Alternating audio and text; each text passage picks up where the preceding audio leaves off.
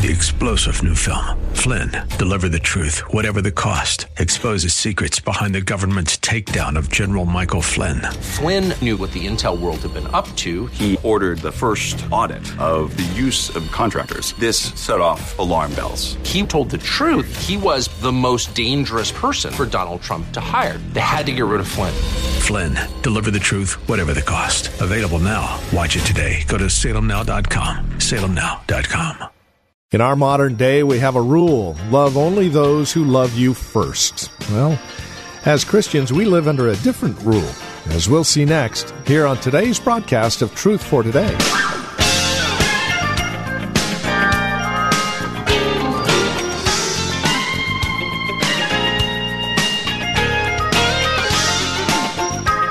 What does true love look like? Oh, libraries are filled with volumes on love and what it should look like. But the definitive answer can be found right here in John chapter 15 verses 18 through 16. Loving in a hateful world. How do you do that? Well, Jesus has the answer for us. Stick around as we examine it together next. From Valley Bible Church in Hercules, here's Pastor Phil Howard and this edition of Truth for Today. John 15, verse 18. If the world hates you, you know it has hated me before it hated you. If you were of the world, the world would love its own. But because you are not of the world, but I chose you out of the world, because of this the world hates you.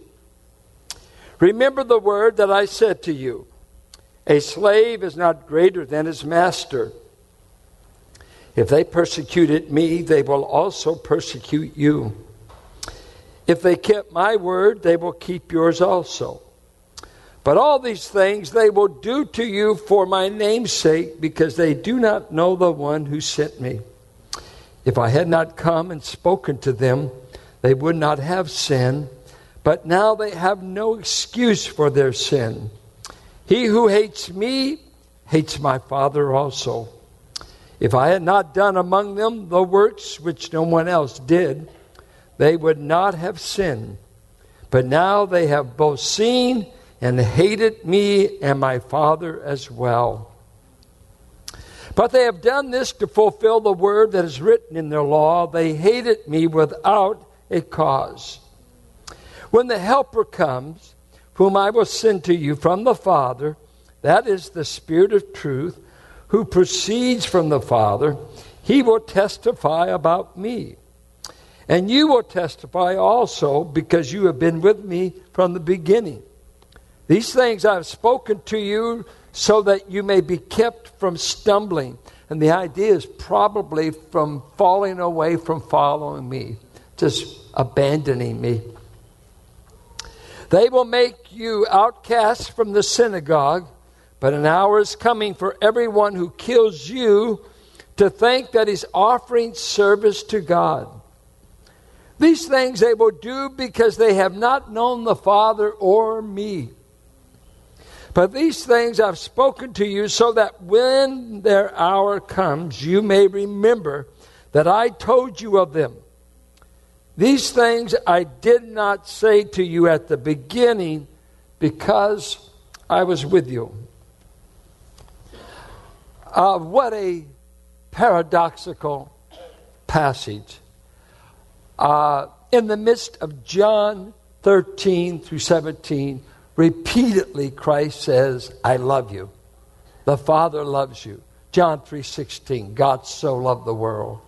Love, love, love and us. He must tell us probably 10 to 15 times love one another, love one another, love one another, love one another, love one another. And then he says, by the way, I want to fill you in on something. You're going to be hated because you're my follower. You're going to be hated because you're identified with me. Uh, that is so amazing. So, we want to consider a little bit this morning. We've been called to love in a hateful world, a world full of hate. Uh, I just saw in the paper today that someone says, I no longer trust fellow Americans. I remain cautious wherever I go because I don't consider it safe anymore to be in America. I thought that was an astounding word. Not necessarily safe, but you know, my family, we lived along Cutting in Richmond. Is that safe? Is your neighborhood safe? How many bars do you have on your window? Things have changed immensely. Things have changed immensely. Let's take a journey here. We're in the world, but we're not of it. When we talk about the world, um, there's different ways it's used. It's used of terra firma, geography. Uh, we're all in the world, insofar as I think you're walking on dirt or cement or so, you're here on the earth. Uh, we're in the world in that sense. Geography, we can't escape that. Uh, we're, we're a part of uh, humanity on one level. And so we can't escape the fact we're human beings if you're thinking of the world in that sense. But when you use the word world in the book of John as a whole, it's like John 3:16. For God so loved the world that he gave his only begotten son. Is he talking about dirt? Is he talking about geography? Places? I love places. Uh, is he talking about people? Yeah. What about people? Good people, bad people. He's talking about the whole human race viewed as bad. The race in rebellion against God, and God, to meet that rebellion, did something never imagined. He decided to love it. So, what is really underscored in John 3:16 is our badness and God's love. And we will see in the book of John to be of the world is not good. It's that part that part of humanity that is uh, monitored to come together against God. Let me give you some uh, uh, definition here. I give you a definition from a fellow named Kenneth Wuest. He says the world refers to the cosmos. Now, cosmos versus chaos. And the word cosmos means beauty, cosmetics. We're hoping that cosmetics will do a miracle for you. that it will arrange chaos. No, I mean that it will arrange, that it will uh, beautify, that it will accentuate, cosmetically attired. Everything from uh, facial to a room. To bring a cosmetic effect is to make it look good, well arranged, beautiful. The cosmos, though viewed by John, is this way refers to an ordered system. It is an ordered system of which Satan is the head. His fallen angels or demons are his emissaries, and the unsaved of the human race are his subjects, together with those purposes, pursuits, pleasures, practices, and places where God is not wanted. Much in this world system is cultured, refined, religious, and intellectual. But the world is anti God and anti Christ. And we were all a part of it at one time. We were in the world, all of us. But we have had a change. We're now seen in John, Father, I do not pray you take them out of the world, but that you leave them in it, although they are no longer a part of it. In the world, but not of it. What does that mean? When you are born again, you get a birth to another world, from another world. and you're headed to another world, so that the New Testament refers to us with these kinds of descriptions. We are pilgrims, strangers, aliens in this world, traveling through it even as Abraham was leaving Ur, and we're traveling, searching for a new home. This world is not our home. It is no longer the source of our new nature, the source of our destiny, the source of our meaning, the source of who we are. We're in it, but we're not out of it as to source.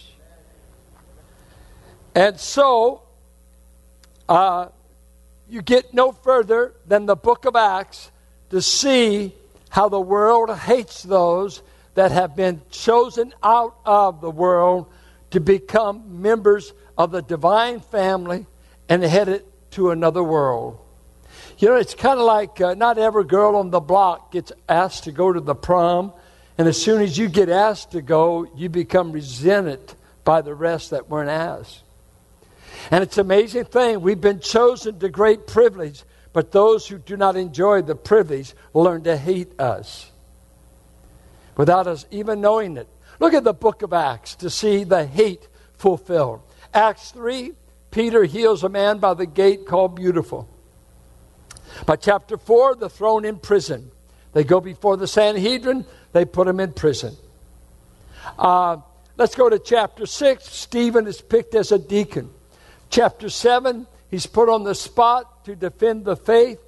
Uh, the Jewish leaders are persecution. First of all, what a tragedy in history.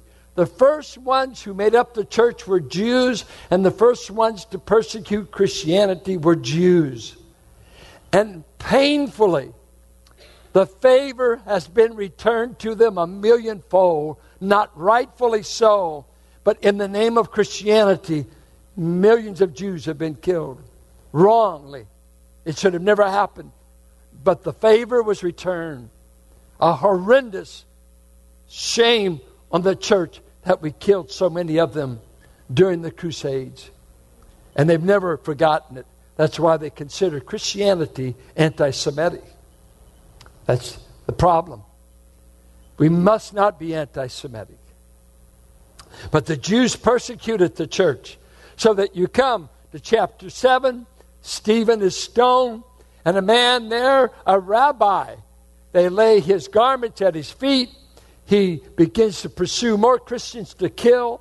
Chapter 8, the church is scattering because they're scared. They're getting out of Jerusalem because Stephen's been killed. Chapter 8, they scatter. Philip goes down to Samaria.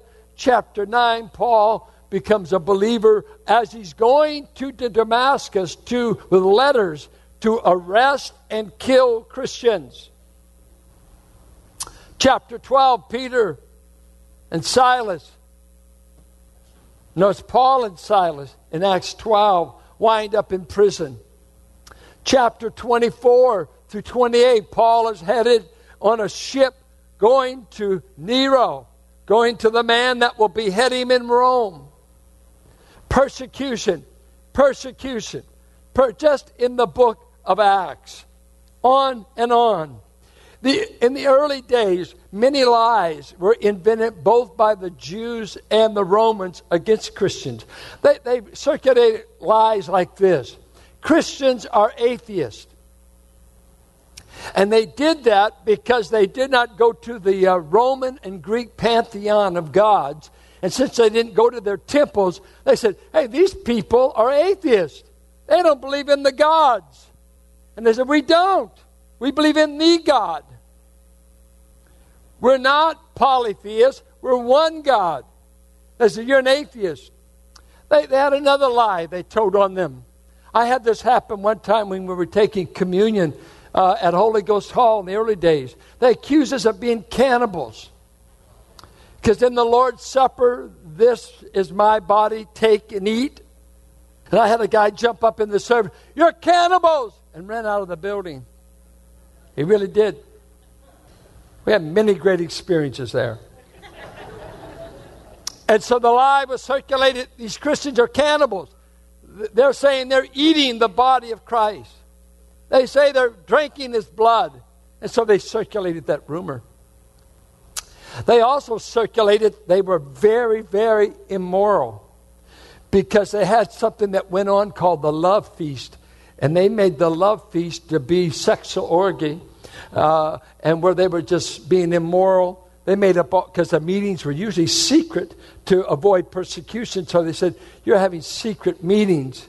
You must be practicing immorality. Then this is the most blatant one. They accused them of incest because they always greeted each other with a kiss. And so they said, aha, incestuous. It was the kiss, kiss of peace. And it's an amazing thing. Italians can do it, they never accuse them. Can you imagine saying that to Luigi? Boom. But they said about Christians. They're into incest. So all of these lies would go about the Christian community. So they lied about them. Jewish persecution went on and on. Roman persecution, up with the emperors, it happened over and over.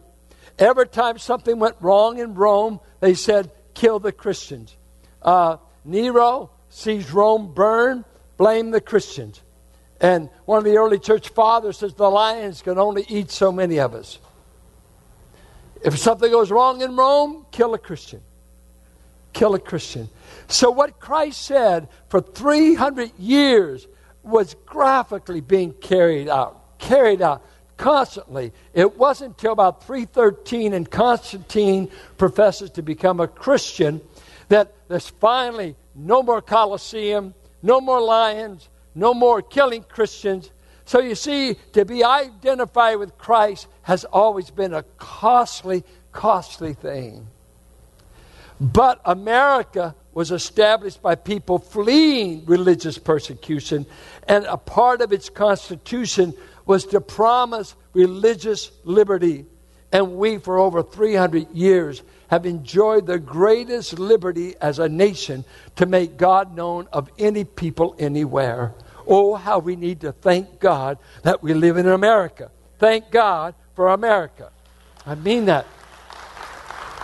That we don't have to go underground.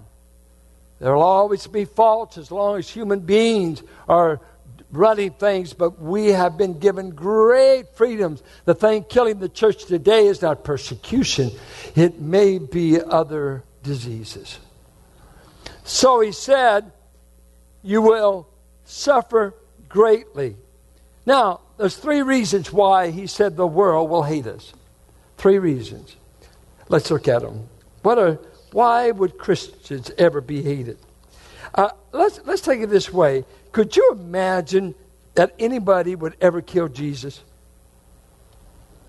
I mean, think about it. The humblest man on the earth was Jesus, right? The meekest man. Let, us say uh, you could pick your neighbors. And this crowd is beer guzzlers and, and, and whiskey drinkers, gamblers, and a lot of other stuff. And over here, Jesus could be your neighbor. I mean, even if you weren't saved, you're just a pagan. Who would you want for a neighbor? I mean, he's humble, he's meek. Um, I mean, can you think this way with me? Just as a human being, don't, don't even Think about his deity. Why would you hate a humble man? Why would you hate somebody that doesn't want to hurt anyone? Did Jesus ever hurt anybody? Did he ever win a fist fight? I mean, is it rational to hate Jesus? You know, is he hated? Oh, well, yeah. He did go back to heaven by way of the cross three reasons why people would hate us. And Jesus said, verse 18 and verse 20, he says, let's just take 19. If you were of the world, the world would love its own. But because you are not of the world, but I chose you out of the world, because of this world, of this the world hates you. Once you're no longer loving the same pleasures, the same pursuits, the same philosophy, uh, the same whatever the people are controlled by, because the world operates, uh, it's kind of like the puppet in the hand of Satan. It's full of lust and pride, and it appeals to us. It wants our devotion, it wants our money, wants our time, uh, our mental time, whatever. It's a, it's a rival God, it's a competitor, and it's a, a people that its philosophy is in rebellion against God. I don't need God, I need what we have. And he said, You, when you're no longer a part of the world system, how do you get out of it? Christ saves you, He chooses you to become His follower. Twice in John 15, He says, I've chosen you. I've chosen you for myself. Once that happens, the world will some way catch on and they will not want you around and they may even move it up to hating you. Think about when you got saved. I think of uh, in this church in the early days, we had a lot of guys that just gotten saved uh, before we started the church, and uh, uh they were still hooked on, uh, you know, uh, they were still smoking joints, still hitting it a little bit. They, they hadn't cleaned up their life yet, as it were, as it were. I mean, they were in the process. God saved them, but they still went to the old parties. They would go there. They told me this. And they light up a joint. They may have a beer with the guys, but they brought their Bible. Hey, man. Jesus is coming soon. He's going to burn up this place. And you're going to hell unless you know Jesus. Man, they told me. They said, You aren't welcome to any more of our parties. Don't come to any more of our parties. We're telling you, don't come back. Well, uh, I knew one of them. They said they threw him out physically.